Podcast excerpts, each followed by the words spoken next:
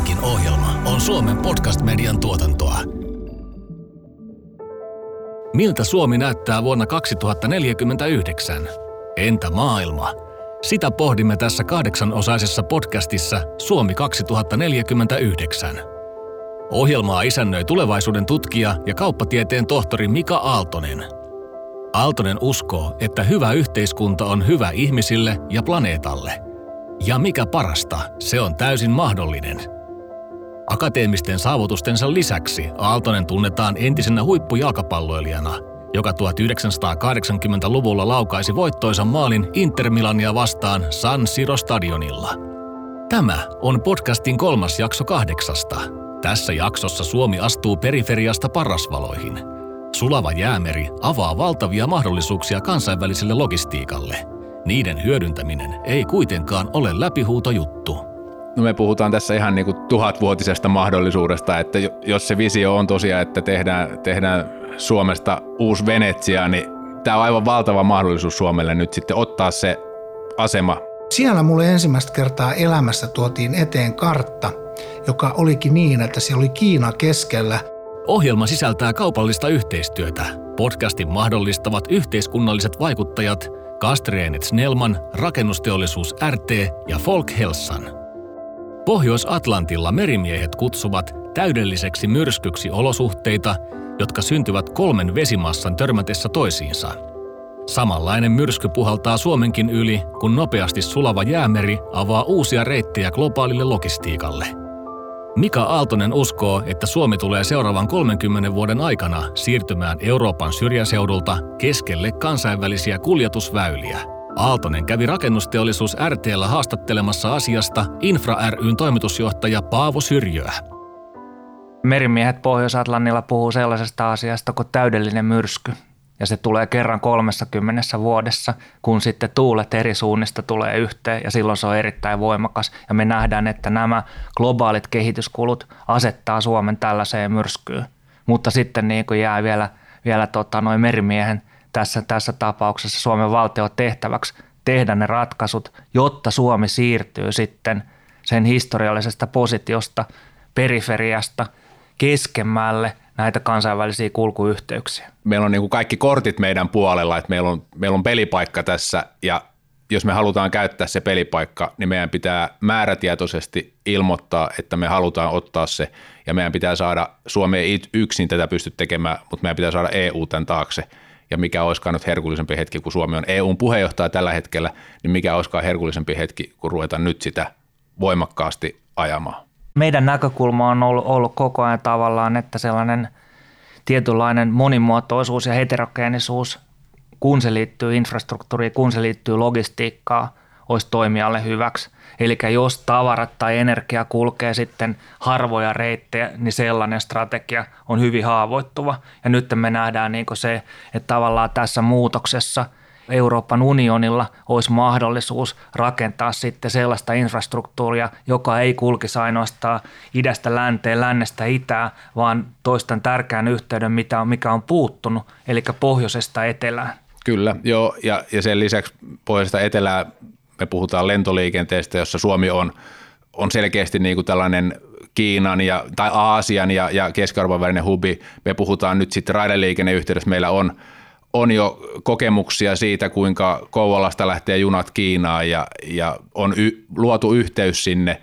Maantieliikenneyhteys ehkä, no se nyt on vielä, vielä vähän, vähän niin ja näin Suomen ja Kiinan välillä, mutta tota, tietoliikenneyhteydet, merikaapelit, koillisväylällä, meillä on todellakin niin kuin isot mahdollisuudet tässä.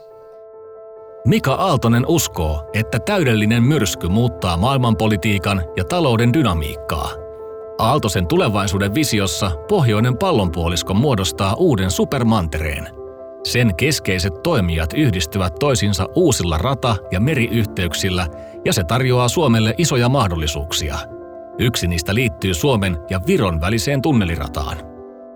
Nyt kun me tullaan sieltä sitten etelämässä, niin sitten tietysti nousee tuota, noin Helsinki-Tallinnan välinen tunneli, ja tässä keskustelussa mielenkiintoista on se, että jos me jutellaan vaan tästä tunnelista, niin se on yksi hanke monien muiden hankkeiden joukossa Euroopan unionissa, mutta jos se liittyy tällaiseen strategisen kyvykkyyden infrastruktuurin rakentamiseen ja se on osa sitä ja tärkeä osa sitä, niin myös sitten tämän tunnelin merkitys on suurempi kuin pelkkä tunneli.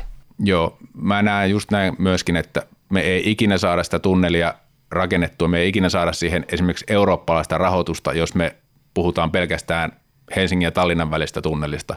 Sen pitää olla ehdottomasti Keski-Euroopan ja Jäämeren yhdistävä puuttuva linkki, jonka, jonka jälkeen meillä on mahdollisuus sitten saada sitä eurooppalaista rahoitusta siihen. Ja meidän pitää saada myös EU niin kuin meidän taakse tämän asian ymmärryksessä.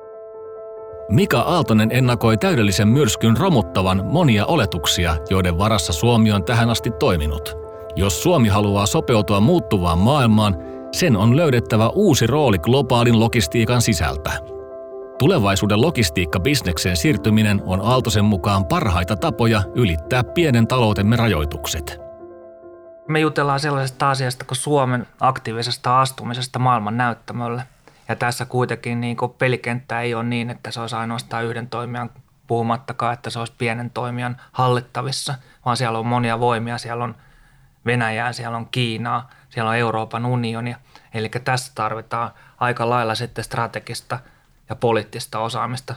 Luuletko että Suomella on sitä? Löytyykö sitä Suomesta? Sitä löytyy Suomesta, mutta sitä ei löydy yksin Suomesta. Eli Suomen pitää saada ehdottomasti EUn, EUn tuki tähän ja tämän pitää olla eurooppalainen hanke sitten, jos me nyt rakennetaan ratayhteyttä tai ylipäänsä se, että Suomesta tehdään tällainen logistinen hubi, niin sen pitää olla eurooppalainen tahtotila.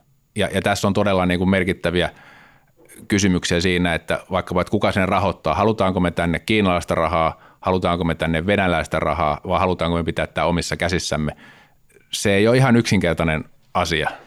Tässä kun ollaan juteltu näistä kauppapaikoista, niin yksi hyvä kauppapaikka tulee mieleen ja se on Venetsia josta sitten tota, noin hyvin pieneltä saarelta hoidettiin Euroopan ja Aasian välistä kauppaa. Ja mulle tulee yksi tarina sieltä mieleen, jossa sitten siellä on merkittävä kirjapainohistoria. Ja se kirjapainohistoria syntyy sillä tavalla, että kirjapaino keksittiin Saksassa, mutta Venetsiat alkoi painaa sitten kirjoja, kirjallisuutta riippumatta siitä, mistä kulttuurista tai mistä uskonnosta ne oli peräisin. Ja tämä johti sitten siihen, että vaikka keksintö oli peräisin Saksassa, niin sitten tuota se yleistyi ja venetsialaiset hyötyi siitä varmaan eniten. Joo, se on just, että jos osataan hyödyntää sitä niin kuin oikeaa sijaintia tästä Venetsian tapauksessa, niin silloin on mahdollisuudet vaikka mihin ja on nähty, miten Venetsia on kukoistanut ja meillä on Suomessa nyt ihan samanlaista mahdollisuudet, mahdollisuudet hyödyntää sitä meidän sijaintiamme Kiinan ja, tai Aasian ja Euroopan väliseen kauppaan. Itämeren osalta niin meillä on tosiaankin niin kuin jos me saadaan isoja tavaravirtoja tänne Aasiasta Suomeen, niin Suomi toimii tällaisena jakelukeskuksena sitten Keski-Eurooppaan. Ja, ja tässä me tullaan siihen, että minkälaisilla välineillä me jaellaan. Euroopan unionissa on voimakas painotus raideliikenteeseen ja nyt meillä on historiallinen mahdollisuus rakentaa kestävästi infrastruktuuria, ilmastonmuutos ja, ja ilmastoarvot huomioon ottaen siten, että me me nimenomaan rakennetaan raideliikenneyhteyksien varaan tämä, tämä infrastruktuuri. Ei pelkästään tietenkään niiden varaa, mutta se voisi toimia sellaisena runkona sille ja sitten jakelukuljetukset toki pitää, viimeiset kilometrit pitää hoitaa kumipyörillä tai, tai droneilla tai tuollaisella, mikä tämä on tämä printta, 3D-printtauksella. Kuinka isosta mahdollisuudesta me tässä puhutaan? No me puhutaan tässä ihan niin kuin tuhatvuotisesta mahdollisuudesta, että jos se visio on tosiaan, että tehdään, tehdään Suomesta uusi Venetsia, niin, niin tämä on aivan valtava mahdollisuus Suomelle nyt sitten ottaa se asema tässä ja ottaa oma siivu siitä koko maailman kaupasta. Mika Aaltosen mukaan globaali logistiikka on muuttumassa kolmen tekijän vuorovaikutuksesta. Näitä ovat jäämeren sulaminen, energiaresurssien sijoittuminen – sekä Euroopan ja Aasian välisen logistiikan uudelleenjärjestyminen. Tässä jaksossa kuulemme vielä, mitä ammattijärjestöjen keskusliitto STTKn puheenjohtaja Antti Palola oivalsi katsoessaan maailmankarttaa Shanghaissa. Annetaan sitä ennen puheenvuoro Elinkeinoelämän keskusliiton toimitusjohtaja Jyri Häkämiehelle. Tämän ilmastonmuutoksen yksi haastava, mutta samalla mahdollisuuksia antava osuus on, on liikenne, logistiikka ja Otetaan nyt vaikka pari kulmaa siitä, eli, eli liikenne tietysti siinä, siinä viitekehyksessä, että Suomikin kaupungistuu, väki pakkautuu, eli pitää löydä, luoda ratkaisuja asumiseen ja liikkumiseen, ja silloin ää, tullaan tietysti ilmastonmuutoksen hillitsemiseen, eli, eli varmasti niin kuin keksitään ja kehitetään joukkoliikenneratkaisuja ja, ja tuota, uusia innovaatioita. Yksihän on vaikkapa täällä Helsingissä käytössä oleva tämä, jossa sä ostat tietyn määrän autoa, taksia, joukkoliikennettä, polkupyörää.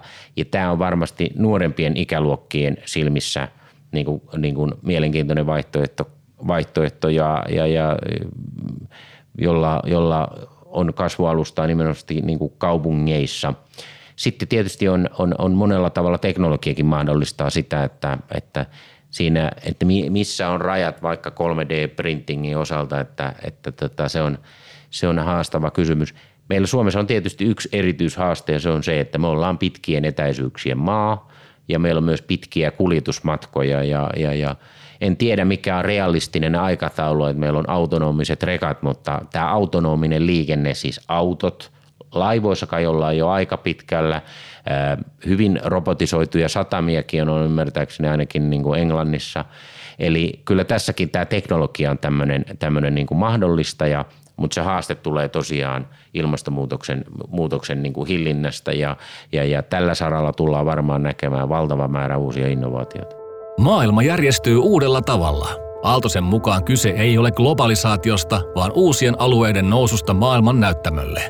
Aaltonen haastatteli STTKn puheenjohtaja Antti Palolaa, joka paljasti Aaltoselle, miltä maailma näyttää Kiinasta katsottuna. Palola on paitsi ammattiyhdistysjohtaja, myös kokenut merenkävijä – hän tietää, mitä täydellinen myrsky tarkoittaa. Me puhutaan siitä, että ei oikeastaan olekaan sellaista niin kuin yhtä isoa globalisaatiota, vaan me puhutaan siitä, että ehkä meillä on nousemassa kolme aluetta. Meillä on Amerikka, meillä on Eurooppa ja Aasia, joilla jokaisella on sitten omat tulevaisuutensa ja omat haasteensa. Mä itse asiassa jaan tämän näkemyksen, että kun on käynyt keskustelua tässä omassa viiteympäristössä ihmisten kanssa, jotka tulee ympäri maailmaa, niin mulla on vahvistunut käsitys siitä, että tavallaan tämä kolminapaisuus, josta puhutaan, että meillä on Amerikka maanosana, jossa tietysti Pohjois-Amerikan Yhdysvallat on se iso napa. Sitten meillä on tämä koko Aasia, jossa on paljon kehittyviä talouksia, ehkä Kiina sitten tietysti omanaan siellä, mutta että siellä on monta muutakin keskittymää. Ja sitten on tietysti Eurooppa ja mulle avarsi hirveän hyvin tämä näkökulmaa se, kun mä olin pari vuotta sitten tuolla Shanghaissa ja meille esitettiin maailmankartta. Ja kun mä olen koulutukseltani merikapteeni, mä oon aina tottunut katsomaan karttaa Mercaatorin projektiona, jossa kartan, maailmankartan keskellä on Greenwichin meridiaani ja yhdistyneet kuningaskunnat, eli nolla meridiaani.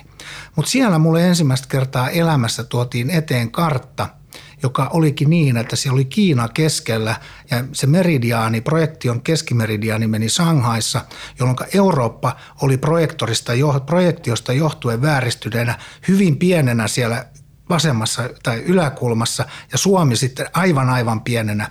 Ja sitten mä rupesin miettimään, että nämä ihmiset näkee tämän, ne näkee maailmankuvaan tämmöinen, mulla on ollut yhdenlainen, Amerikan mantereella on varmaan yhdenlainen, niin se vahvisti mun jotenkin semmoista käsitystä niin kuin mielikuvassa, että maailma on hyvin erilainen kuin me katsotaan. Ja sitten tietysti kun itse kukin katsoo siitä omasta näkökulmasta, niin varmaan se globalisaatio näyttäytyy siellä omanaan. Joo, tämä on, tämä on todella mielenkiintoinen ja tämä liittyy sitten siihen keskusteluun, jota me ollaan käyty, että millä tavalla globaali logistiikka on muuttumassa, kun pohjoinen jäämeri on sulamassa ja se sulaa niin kauan, kunnes se sulaa loppuun asti. Kun mietitään sitä, että milloin sitten öljy- ja kaasuvarannot, jotka on pohjoisessa, tullaan hyväksi käyttämään ja sitä, millä tavalla sitten Aasian – ja Euroopan välinen kuljetusyhteys muuttuu. Ja me ollaan puhuttu paljon siitä, että miten Suomi voisi asemoitua tämän muuttuvan maiseman sisällä toisella tavalla, ettei me enää oltaiskaan siellä periferiassa, jos me katsotaan tätä maailmaa vaikka sieltä Lontoosta käsin tai vaikka sitten sieltä Kiinasta käsin. No mä luulen, että tämä on, niin kuin, tämä on iso haaste, mutta myöskin mahdollisuus Suomelle, että mä en ole alan ammattilainen, mutta mä jotenkin ajattelen niin, että esimerkiksi nämä kuljetukset, meidän täytyy ottaa huomioon, että se on tosi asia, että tai todennäköistä on, että esimerkiksi koillisväylä saattaa tulla kaupalliseen käyttöön. Ja silloin tietysti meidän asema muuttuu huomattavasti. Me ollaan nähty lentoliikenteessä Suomen merkitys, mitä se tarkoittaa Aasian väliseen liikenteeseen. Sitten mä oon miettinyt myöskin raideliikennettä. Meillä on yksi etu, se on ollut tähän asti haitta. Meillä on eri raideleveys kuin muulla Euroopalla ja se on yhteinen Venäjän entisen Neuvostoliiton kanssa. Mutta kenties sitten, jos tulee uusi tämmöinen ollaan puhuttu silkkitiestä, se voi olla joku muu gateway Aasiasta Eurooppaan, niin sehän tarjoaa meille valtavan mahdollisuuden, että, että koko Venäjän ratajärjestelmä on samassa leveydessä kuin tämä Suomen. Se varmaan vaatii vielä aikaa, mutta että meillä on niin maantieteellisesti valtava hyvä mahdollisuus siinä.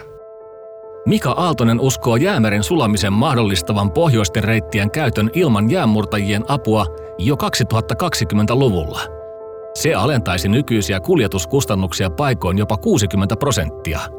Toinen merkittävä muutos on kuljetuskaluston muuttuminen. Suunnitelmissa on ensimmäinen korkean teknologian junarata Euraasian mantereen läpi. Jos me katsotaan globalisaatiota, sitä kehitystä, mikä on kaupan, kaupan suhteen tapahtunut viimeisen 25 vuoden aikana, niin maailma on järjestäytynyt tällaisten globaalisten arvoketjujen ympärille. Ja mikä täällä sitten liikkuu? Täällä liikkuu raaka-aineita ja puolivalmisteita usein monia kertoja ympäri maailman sen halvimman työvoiman perässä. Ja tämä ei ole sitten niin kuin mitenkään linjassa kestävän kehityksen tarpeiden kanssa. Niin tämä on asia, jota mä oon niin viime aikoina pohtinut tässä kestävässä kehityksessä, ja kun me puhutaan ilmastonmuutoksen torjunnasta, niin on niin kuin tämä tavallaan tämä tavaravirtojen liikkuminen, ihmisten liikkuminen yhtä hyvin, että jossakinhan sen täytyy tuntua, kun ihmiset liikkuu paljon, me lennetään paljon, toisaalta taas tavarat menee puolivalmisteet, me saatetaan viedä raaka-aineita, niitä valmistetaan muualla, tuodaan valmiita tuotteita tänne päin ja tämä, mulla ei ole tähän mitään ratkaisua, mutta on selvä asia, että me varmaankin niin kuin jatkossa ja tulevaisuudessa niin tullaan pohtimaan näitä asioita ehkä vähän eri näkökulmasta kuin tähän asti. Ja silloin saattaa olla esimerkiksi se, joka on mun taas toimialaa lähellä se työn hinta, että nythän me ollaan aina ajateltu tässä globalisaatiossa, että viedään sinne, missä on halpa tuottaa ja nämä tavallaan kuljetuskustannukset ei ole ollut sillä tavalla rajoittava tekijä. Mutta se voi olla, että kun meille tulee enempi, suurempi tietoisuus tästä kestävästä kehityksestä ja ilmastonmuutoksen torjunnasta, me ruvetaan miettimään näitä eri tavalla ja siinä saattaa aueta meille sitten edellyttäen, että me täällä hoidetaan asiat hyvin ja fiksusti, niin isoja mahdollisuuksia. Siirrytään lopuksi logistiikasta lähemmäs ihmisten arkea. Suomi on tunnetusti pitkien välimatkojen maa. Väestö jakautuu yhä selkeämmin kaupungissa ja maalla asuviin – Samalla henkinen välimatka kaupunkien ja maaseutujen välillä kasvaa. Mika Aaltonen haastatteli aiheesta kansanedustaja ja ajatushautomo Liberan puheenjohtaja Elina Lepomäkeä. Suomessa, mutta monessa Euroopan maassa meillä on keskus, meillä on Helsinki, meillä on Lontoo, meillä on Pariisi ja sitten meillä on alueet. Ja näillä on erilaiset käsitykset siitä, mikä tämä meidän yhteiskunta voisi olla. No tämä tunnistan kanssa kyllä, että on jonkin aikaa puhunutkin siitä, että, että itse koen, että vaikka Lontoossa asuva ihminen saattaa kokea enemmän yhtäläisyyksiä Shanghaissa asuvan ihmisen kanssa riippumatta kaikesta taustasta, koulutusta, etnisestä taustasta tai mistään, kuin vaikkapa Birminghamilaisen kanssa tai sitten vastaavasti Kiinan keskimaassa sijaitsevan ihmisen kanssa, joka on kaukana rannikosta joka ei sinänsä kohtaa muun maalaisia ihmisiä. Et paitsi niin kuin kaupungit ja alueet, niin sitten on vielä erikseen niin kuin metropolit ja kaupungit ja alueet. Ja, ja Suomessa nyt sinänsä jossain niin kuin kansainvälisessä perspektiivissä ei ehkä ole kuin yksi kaupunki tai metropoli ja sitten on niin kuin muu, muu maa. Ja joidenkin suomalaistenkin tutkimusten mukaan niin meillähän on jonkin ajan päästä vain kolme ikään kuin kasvavaa kaupunkia. Niin, mutta sä tarkoitat sitä, että helsinkiläisen lapsen niin kaverit tai sitten sellaiset ikätoverit, jotka on häntä lähellä, niin ei olekaan sitten toisessa suomalaisessa – vaikka pienemmässä kaupungissa, vaan ne voi olla vaikka Tukholmassa tai, tai Lontoossa tai jossain muussa, josta löytyy sellaisia kavereilla, joilla on samat intohimot ja, ja harrastukset. Se voi sanoa näin.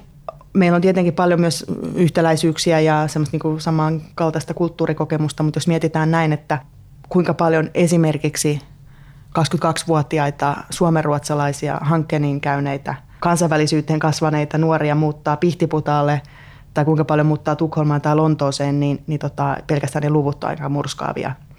Ja se kertoo siitä, että vaikka on yhteenkuuluvuuden tunne, ainakin jonkinlainen sen Pihtiputaan kanssa, niin se saattaa olla itse asiassa vahvempi kuin ikään kuin kasvavien kaupunkien, varsinkin lähikaupunkien kanssa tai siellä asuvien ihmisten kanssa. Erityisesti jos omaa lähipiiriä asuu siellä jo valmiiksi tai on muuttamassa sinne tai, tai näin. Niin, tai sitten jos ajatellaan meidän yliopistoista Opo Akademia, niin mä luulen, että heidän työntekijät tuntee kuuluvansa niin lähemmäs tukholmalaisia yliopistoja kuin vaikka Helsingin yliopistoa. Niin, se on just näin. Ja mä en koe siinä mitään pahaa. Arvoisa kuulija, olet jälleen askeleen lähempänä vuotta 2049. Tässä jaksossa keskusteltiin globaalin logistiikan muutoksesta ja Suomen uudesta paikasta maailmankartalla. Seuraavassa jaksossa Mika Aaltonen perehtyy Suomen ja Euroopan politiikkaan. Aaltonen muistuttaa, että Euroopan kehityksestä vastaavat viime kädessä eurooppalaiset itse, eikä taisteluilta voida välttyä. Tässä on käynnissä ehkä semmoinen tietynlainen niin kuin kansalaisyhteiskunnan voimaantuminen monella tapaa, minkä mä näen sinänsä positiivisena. Mutta ehkä me ollaan semmoisessa murrosvaiheessa. Otan nyt esimerkiksi vaikka tämä maahanmuutto, jonka merkitystä ja haastavuutta en ollenkaan vähättele, mutta joka niin kuin ihan yksipuolisena ikään kuin viholliskuvana tai, tai tämmöisenä vastustettavana asiana on minusta kuitenkin liiottelua.